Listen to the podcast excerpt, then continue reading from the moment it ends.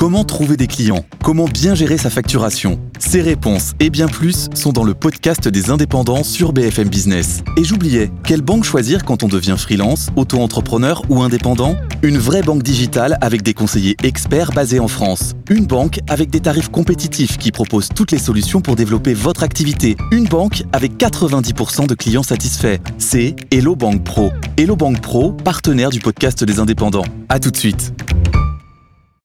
Good Morning Business. French Tech. La technologie aux côtés des agriculteurs pour leur permettre de prendre de meilleures décisions en matière de gestion des ressources, notamment en matière de gestion de l'eau. Euh, c'est d'actualité. On en parle avec Jérôme Leroy, fondateur de Winat, président de la ferme digitale. Bonjour. Bonjour. Merci d'être avec nous. Vous avez développé un système de capteurs et de stations météo pour équiper les parcelles agricoles et donc pour aider les agriculteurs à prendre des décisions. Qu'est-ce que ces capteurs apportent de plus par rapport aux, aux prévisions météo précises que Météo France, le service pro de Météo France peut délivrer. Ben, Ça va aider les agriculteurs à savoir exactement ce qui se passe sous leurs pieds grâce à des capteurs qui vont descendre jusqu'à 50, 60, 70, 90 cm en fonction de la plante, en fonction de la profondeur de la racine. L'agriculteur, il va savoir, au-delà de la poignée de main, qui va, il prend, quand il prend de la terre, il teste sa terre dans les 5 premiers centimètres.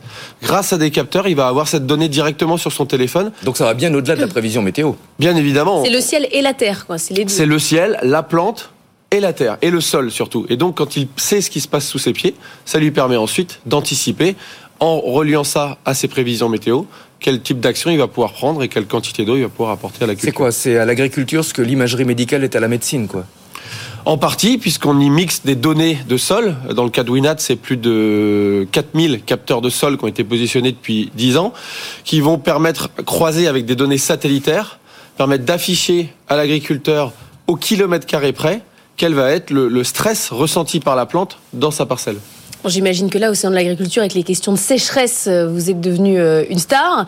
Euh, tout le monde se tourne, se tourne vers vous. L'agriculture, c'est 70% de la consommation mondiale d'eau. C'est pas une question de savoir si c'est bien ou pas. C'est juste qu'il faut réussir à faire mieux et moins, surtout.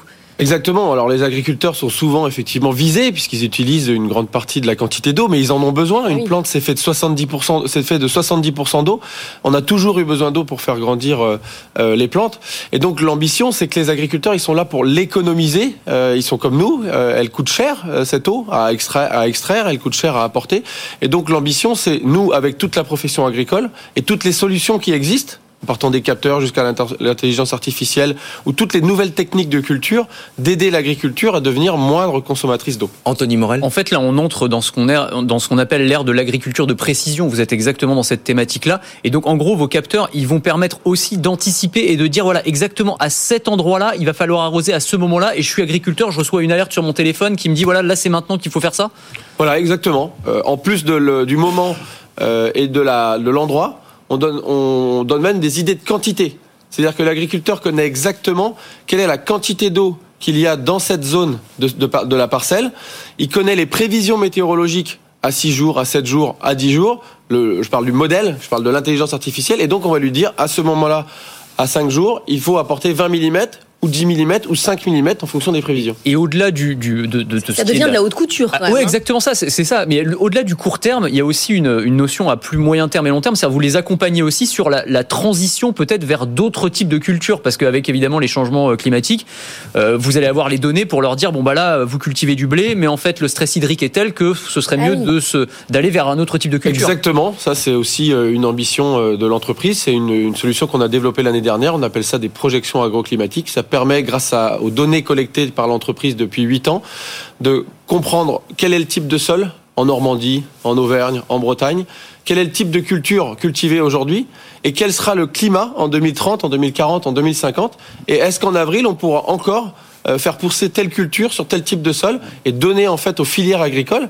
aux, groupements d'agriculteurs, des indicateurs pour choisir 5 ou 6 ans en avance, puisqu'on est sur du temps long, quel type de culture est adapté au type de sol? Et qu'est-ce que nous dit aujourd'hui euh, euh, cet outil à horizon 2050 en matière de réchauffement On est sur euh, du plus 1, plus 2, plus 3 degrés pour l'Europe occidentale? Alors nous, on choisit le scénario intermédiaire du GIEC. Donc aujourd'hui, on est plutôt sur 1,5 ou 2 degrés. C'est pas et ça permet d'anticiper essentiellement sur notamment sur la vigne, choisir la bonne variété de vigne. Est-ce qu'on va pouvoir continuer à cultiver les mêmes cépages à Bordeaux Est-ce qu'on va pouvoir continuer à cultiver euh, de la betterave ou de la lentille en Auvergne toutes ces questions qu'on se pose avec la profession. On voit quand même à quel point euh, l'agriculteur devient, euh, devient tech.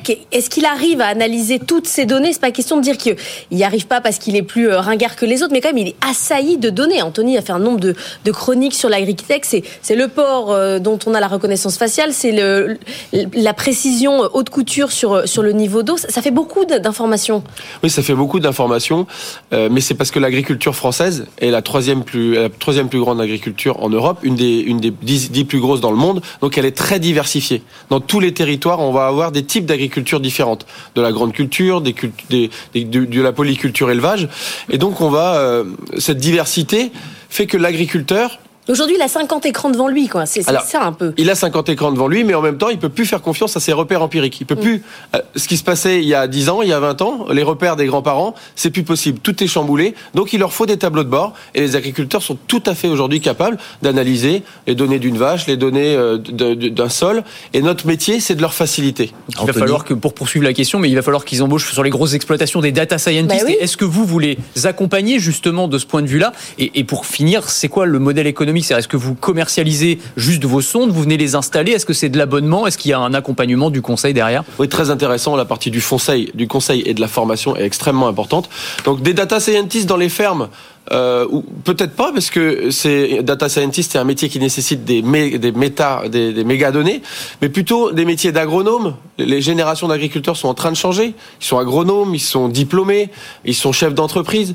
Et donc notre métier c'est de les aider à euh, mieux comprendre euh, comment utiliser ces technologies. Et donc le par contre dans notre dans notre cas il reçoit son capteur il l'implante directement dans sa parcelle il lit, les informations sur l'application et on va plutôt former par groupement d'agriculteurs. Donc tous mes collègues au sein de la ferme digitale, au sein de l'agritech française, mettre en place des dispositifs de formation, d'installation et surtout de maintenance en qualité de toutes ces données qui sont collectées, puisque pour euh, ressortir des prédictions précises et des conseils précis, il faut que ces données soient ultra fiables. Donc il faut maintenir la qualité et donc il faut mettre des moyens sur le terrain pour aider les agriculteurs à mieux faire leur métier grâce à des données de qualité. Merci beaucoup, Jérôme Leroy, fondateur de Winat et président de la ferme digitale.